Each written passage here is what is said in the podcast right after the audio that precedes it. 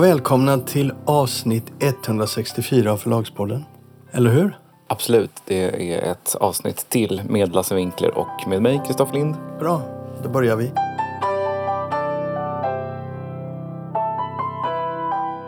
Jag tycker vi börjar med den här debattartikeln i Expressen som har skrivits en del av. Mm. Protesten mot regeringsförslag på en kulturkanon. Mm. Du hade rätt starka tankar runt det. Nej, jag har faktiskt inte starka tankar om det, men jag tycker att artikeln var löjlig och fånig och pinsam. Min ingång i det här är att jag kan tycka att det är också lite töntigt med en kanon. Det är absolut fånigt att en grupp av statligt utsedda personer ska sitta och stämpla vad som är bra och vad som är dåligt och sen så ska man läsa den i skolan. Men här tar man i med, de skriver att det här blir en utarmning av litterär bredd och djup.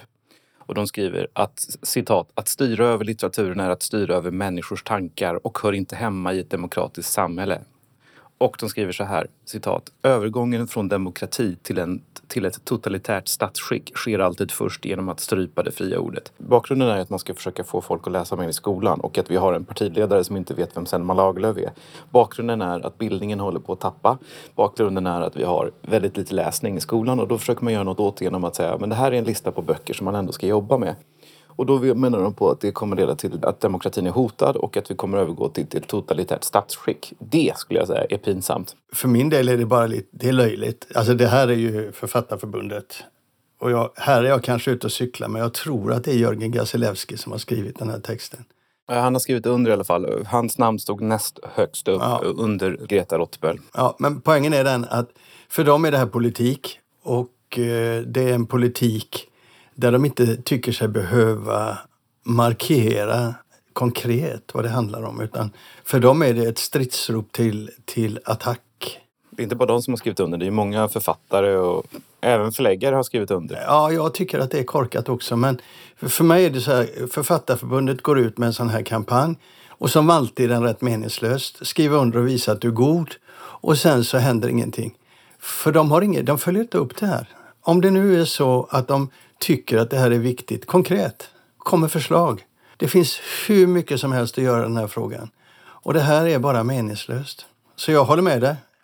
Jo, men man kan ju fråga sig vad frågan är. Jag tycker ju att frågan här handlar om att i en värld där vi har ett jätteproblem att barn inte läser i skolan. Man läser inte skönlitteratur i skolan. Det redogjorde vi för i förra podden där vi hänvisade till två utredningar som visade på just detta. Mm. Så försöker man försöker inte liksom att införa någon slags Sverigedemokraternas lista över vad som är god och dålig kultur, utan man försöker att upprätta en kanon för att man ska kunna jobba med den i skolorna, precis så som man gör exempelvis i Frankrike eller i Danmark. Det är det som är syftet. Och då borde man istället, då tycker jag snarare frågan borde vara, finns det andra sätt att lyfta litteraturen på i skolan? Eller så borde frågan vara, vad ska ingå i kanon? Alltså man kan ju diskutera vad en kanon ska bestå i när en sån här lista sen presenteras. Man kan säga, men den här boken, för att självklart så är en kanon inte statisk. En kanon är ju föränderlig. När jag tänkte på det här så tänkte jag på just det här.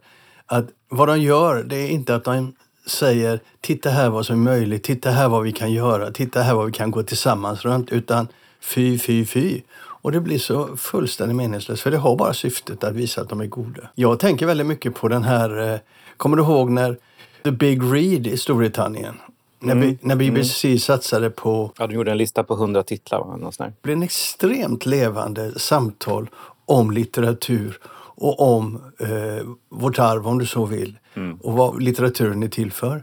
Och sen så följde till exempel Guardian upp och har, om man tittar på deras hemsida så ser man att de har listor på de 100 bästa, inom citationstecken, böckerna överhuvudtaget. Både inom fack och inom skön. Och det där ledde ju till stora debatter. Det ledde till otroliga samtal. Och fick också. Följde med en helt ny, vad ska man säga, helt nya tv-program om litteratur. Som var extremt levande. Jo, nej men det är den pragmatiska inställningen jag tycker man ska ha. Jag har ju varit emot kanon, men nu tycker jag att jag är för den eftersom det är ingen som läser. Jag tror att man behöver en lista att jobba med. Sen kan man alltid diskutera hur den ser ut. Sen kommer allting antagligen bara bli ett stort fiasko ändå. Men man behöver ju inte såga det redan innan det är sjösatt. Nej, framförallt så behöver man inte avhända sig tanken att vad kan vi bidra med i den här frågan. Och sen behöver man inte spela ut demokrati i kortet heller. Ja, men det gör ju de i sömnen, så det är liksom... Fast nu säger du att det är Författarförbundet som står bakom, och det är det kanske, men det var ju en bred... Det var Per Westberg, akademiledamot, det var Camilla Läckberg, det var ett stort antal författare, det var en del kritiker, Christoph Lind, det var förläggare, Pelle Andersson, så det fanns ju en väldigt bred... Gunnar Nyrstedt ska också... Det var en väldigt bred uppbackning, så att jag tycker nog inte man kan... Även om det skulle vara så att det är Författarförbundet som tagit initiativ till den, så var det ju väldigt många som skrev under den och som måste stå bakom den. Jag tycker det är meningslöst att skriva under det här. Oavsett hur intressanta namn och tänkande människor som är med här, så tycker jag att det är liksom kontraproduktivt att skriva under. Ja, vi får se. Men nu får vi ta ett ämne som vi inte håller med varandra om istället. Då tycker jag att vi ska titta på något som vi har haft lite svårt för rätt länge att prata om. Eller svårt ska jag inte säga, men jag tycker vi tittar på Norge. Du, under senaste månaden så har det förts en debatt i norska media, i alla fall i branschmedia, om situationen på ljudboksmarknaden och vertikalt ägande och märkliga topplistor och så. Det är rätt intressant, för det samtalet har inte funnits på otroligt länge. Och då var det så att en artikel i bok 365 startade alltihop därför att det var någon som gick igenom hur topplistorna såg ut kvartal 3 ungefär. Och såg då att Storytel, som är störst, hade sina författare på listorna och i huvudsak ägarförlagets. Storytel har inte en enda bok i Norge, utan det, när du säger Storytels böcker i Norge, då är det Cappelen Dams böcker. Ja, men det har vi tagit upp så många gånger. Så det... Absolut, men du sa Storytel hade sina böcker på topplistan, men Storytel har inte en enda norsk bok. Så det är Cappelen Dams böcker då. Ja, jag tar om det. Nej, du kan ha det kvar, för det kan vara bra att påpeka igen, för det är en väldigt speciell situation. Ja. Storytel äger inget innehåll i Norge. Och Lind & Companys böcker finns inte där heller. Nej, men ska jag fortsätta? Ja, förlåt. Jag tyckte bara det var en intressant upplysning. Fotnotsmässigt. Mm. Men Storytel då, på deras listor så är Cappelen Dams, i huvudsak Cappelen Dams ägarförlag på den listan. Och Faber, näst största aktören, har ju i huvudsak sina förlagsböcker. Och det är då Gyldendal Aschehoug. Ja, och Tober också som de äger och så. Poängen är den att de två största aktörerna har bara sina egna titlar på listan. Plus en del mindre förlag då, som inte kommer upp på topplistorna. Men sen finns det ju ett par stycken, Svenska Bokbyt och Nextory, som har allas. Och där ser topplistorna helt annorlunda ut. Och det här fick då debatten att dra igång. För det blev så tydligt vad det handlar om. Förlagen äger ljudbokstjänsterna och favoriserar sina egna böcker. Det går ju inte att förklara på annat sätt. Och då blev det faktiskt ett samtal om detta inför den nya boklagen. Då är det ju så att den nya boklagen, om man tittar i... Alltså det var väldigt kort nu så du inte avbryter mig. Nej, jag ska försöka. Den nya boklagens förarbete, och detta innan remissvaren har kommit in. Där skriver regeringens handläggare att just det faktum att förlagen äger sina egna ljudbokstjänster är bäst för konkurrensen.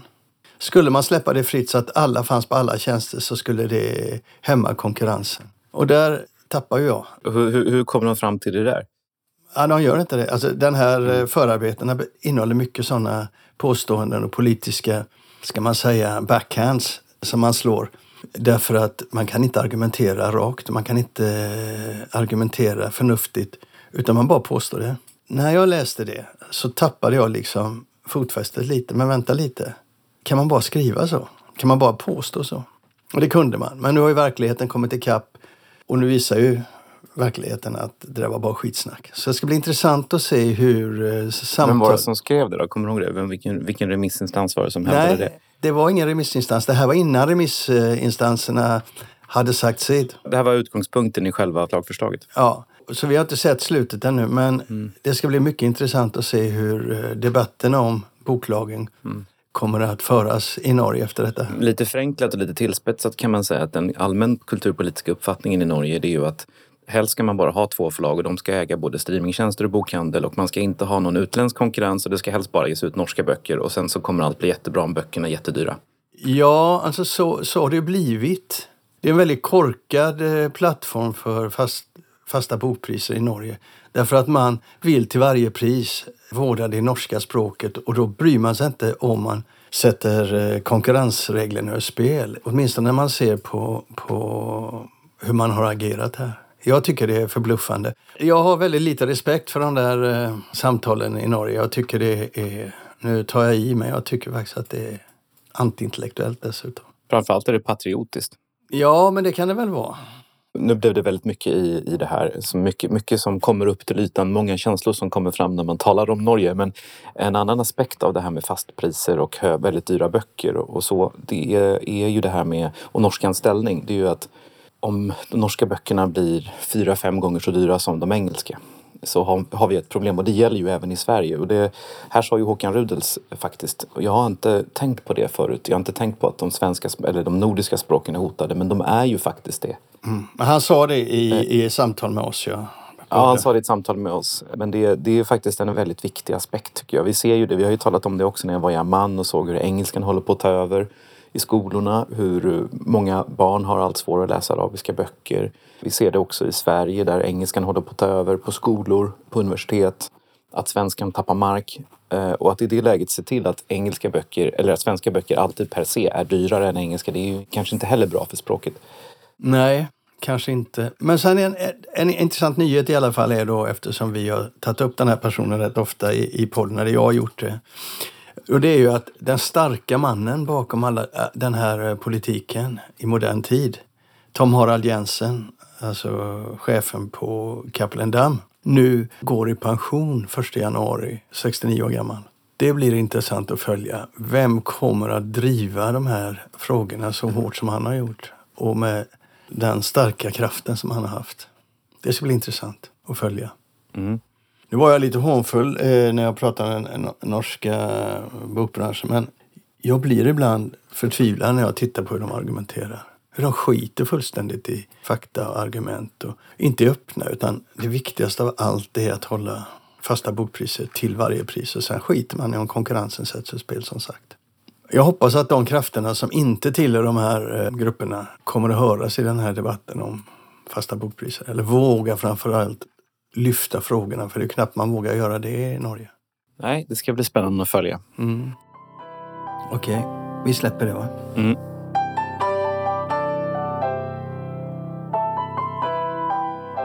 Men vi kan gå över på andra sidan Sverige.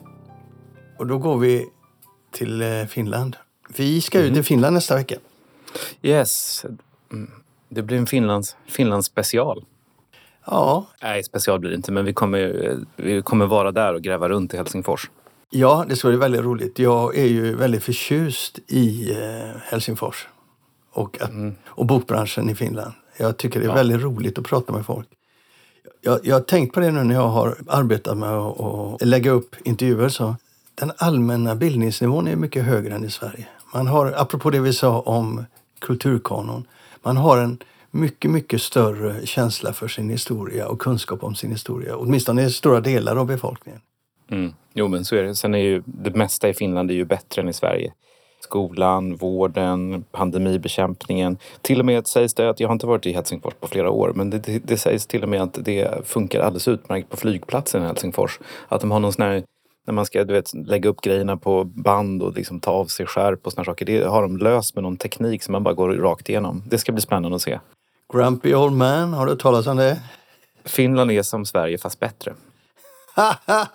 Ja, I rest my case där. Jag vill inte gå så långt. Jag tycker bara det ska bli roligt att åka till Helsingfors och prata med branschmänniskor. Vi ska bland annat titta på hur marknaden är uppdelad och titta på ljudboken. Ljudboken är ju starkare relativt sett i Finland än i Sverige, och det är ju inte många som vet. Så det ska vi titta på, bland annat. Det fick mig också att tänka på det som är intressant då innan vi åker. Det är ju Storytel gjorde en ny emission. Alla har ju pratat om den nu, eller alla, men många har pratat om den redan. Så det finns inte så mycket nytt vi kan säga, men det var en intressant grej där, som också har tagits upp av Svensk Bokhandel har tagit upp det bland annat. Att den finska förlagsjätten Otava köper in sig i Storytel i den här nya emissionen. Ja, det var oväntat. Visst var det? Och väldigt spännande. Jag ska återkomma till det, det finns intressant bakgrund till det där. Jag ska bland annat intervjua Otavas kommande chef. Ja, vad spännande. Så får vi se vad som händer där. Men det där är jätteintressant. Vad det kan innebära i framtiden. Det behöver inte betyda något, men det kan betyda mycket. Men vi tar det i nästa avsnitt då. Ja, det gör vi. Ja. tillbaka till ett ordentligt ämne. Den här domen mot Penguin Random House som förbjöd dem att köpa Simon & Schuster har vi pratat om några gånger. Men nu har ju domaren skrivit ut sina argument i en längre redovisning. Och du har läst delar av det, va? Vad tycker du? Det är ju rätt intressant. Det är väldigt intressant. Jag tror, det var väl egentligen inget nytt där, utan mycket av det där har ju redan framkommit tidigare. Men jag håller ju med om allt. Så jag kan också tycka att om man slår ihop två företag så att de får en marknadsdel på 49% så borde det i sig tala ganska mycket emot att en sån sammanslagning överhuvudtaget kan vara möjlig. För det säger sig självt att den aktören får så mycket makt så att det blir helt omöjligt för konkurrenterna. Men var det något där som du tyckte var särskilt spännande? Eller? Det du sa just nu, det skriver domaren i sitt domslut. Hon skriver att per se är en sådan sammanslagning förbjuden. Den är illegal, skriver hon då. Når man en sån marknadsandel så får man inte slå samman. Men det är intressant hur hon argumenterar när hon går igenom rättegången.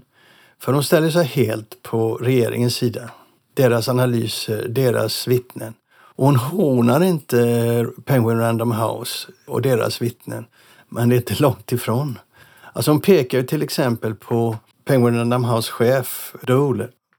Han försäkrar ju i ett vittnesmål att om Penguin Random House fick köpa Simon & Schuster så skulle det vara bra för marknaden. Så la han ut texten. Hon bara avfärdade det som rent skitsnack och spekulation. Det finns ingenting i de vittnesmålen som bär några fakta. Och tittar man på vad som sägs och tittar mot normala drivkrafter på marknaden, och drivkrafterna heter pengar, säger hon då, va? Så finns bara egenintresset kvar, och det säger att han har helt fel. Och hon är väldigt noga när hon slår fast författarnas position på marknaden. Detta är ett hot mot författarnas försörjningsmöjligheter och deras position på marknaden. Jag tog ut några korta grejer som hon har skrivit, så jag tänkte läsa på engelska för att visa hur hon resonerar. Så säger hon så här. Kan du inte läsa det på tyska istället? Nej, så duktig. Nej, jag skojade bara. Jag läser det på engelska. The court is unconvinced by the testimony of certain defense witnesses who stated that advance levels are not the most important factor in book acquisitions, and that the author's fit and comfort level with the editor are more significant. Och så då hänvisar hon till framförallt två agenters vittnesmål. While that may be true in a smaller number of cases, books generally are sold to the highest bidder. While the choice of an editor is undoubtedly significant, the agent typically has submitted the book only to a pre-screened list of suitable editors and thus may choose the highest bid among those editors. The overwhelming weight of the evidence supports the conclusion that advances levels are the primary focus of book acquisitions. Så vad hon gör egentligen är att hon säger att det viktigaste här, det handlar om pengar. Och det är pengarna som styr vem som får köpa böckerna. Visst, som Penguin Random House ville lyfta då, att agenterna har också andra argument. Och det har de säkert, säger hon, en del affärer, men inte de stora affärerna. När det är stora pengar på bordet, då är det pengar som gäller. Och de Big Five är så starka och så stora på alla plan, så att de är så dominerande. Så de kan dra till sig författare just för att de är så duktiga. Om de då blir färre, så är det till förfång för författarna. Mm. Alltså, när man läser hela den här domen, jag tror den är 80 sidor, när man läser hennes argumentation så inser man ju att det där kommer att bli svårt i framtiden. Många har ju tolkat det här så nu kommer ingen av de här att kunna gå ihop. Men hon säger explicit i slutet av sin dom att det är inte det hon menar. Hon gör det när folk har argumenterat precis som jag gjorde. Att tänka om det kommer en riskkapitalista. Så sa hon att det där behöver man inte vara, det är bara spekulation, sa hon. Därför att det kan lika gärna vara en annan förlag som köper dem. Och hon har inte någon syn på det, att det skulle vara stopp på grund av den här domen. Eller hon säger det den här domen stoppar inte en sån möjlighet i framtiden. Det är nog första gången jag vet inte på hur länge som helst som jag ser någon som tar tag i detta på ett sätt som närmar sig verkligheten. Mm. Ja, det var väldigt intressant. Men är frågan helt avgjord nu eller kan det här överklagas på något vis? Nej, de har ju sagt att de ska överklaga. Det finns ju en del problematiska detaljer i det här köpförslaget eftersom Penguin Random House lovade att betala $200 miljoner om de inte fullföljde köpet inom en viss tid. Drygt 2 miljarder alltså. Ja, så att de kommer väl fortfarande att prata mellan varandra, de här två förlagsgrupperna. Och man kommer nog bara därför att överklaga. Hur som helst så blir det här en väldigt, väldigt tung situation för Penguin Random House. Och sen är det ju så i USA att domstolar är väldigt politiska. Jag har ju svårt att kunna säga vid en överklagan om det blir lika tydligt och lika klart. Jag har ingen aning om, faktiskt. Nej. Där man kunna säga i Sverige hade man på grund av ett domslut kunnat läsa ut och säga här blir det svårt överhuvudtaget att tänka sig en överklagan ska gå igenom. Men jag kan för lite amerikanska domstolar och politik. Vi har ju sett så många konstiga domslut och hur man kan shoppa runt till olika domare för att lägga ett mål för att få det man vill ha. Mm. Så jag håller det öppet, men det var väldigt, väldigt spännande domslut. Ja, det blir spännande att se vad som händer. Ja.